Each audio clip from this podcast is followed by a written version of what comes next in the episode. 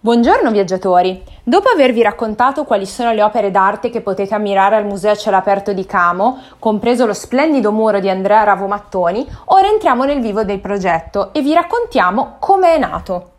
L'idea è del curatore Claudio Lorenzoni, che ha sempre sognato di vedere un museo fuori dai circuiti canonici, che fosse gratuito e fruibile tutto l'anno. Per di più, ancora meglio se poteva essere immerso in un contesto naturalistico di eccellenza come quello delle Langhe.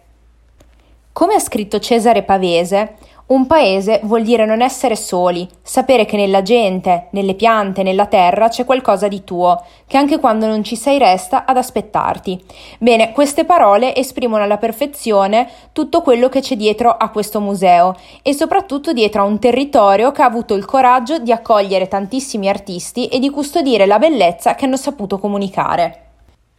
Dal 2013 ad oggi il curatore ha invitato circa una settantina di artisti, alcuni grandi nomi dell'arte contemporanea italiana, altri artisti emergenti e per i prossimi anni ci sono in programma anche diverse collaborazioni internazionali.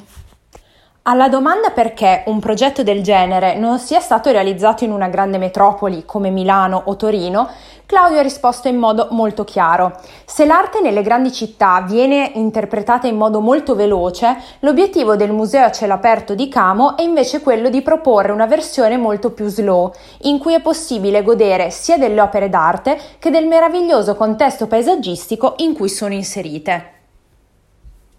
L'aspetto che ci piace tantissimo del Museo a cielo aperto di Camo è proprio che sia un costante work in progress, quindi ogni anno vale la pena visitarlo per ammirare le nuove opere inserite e questo percorso d'arte che si arricchisce ogni giorno di più e racconta tantissime storie.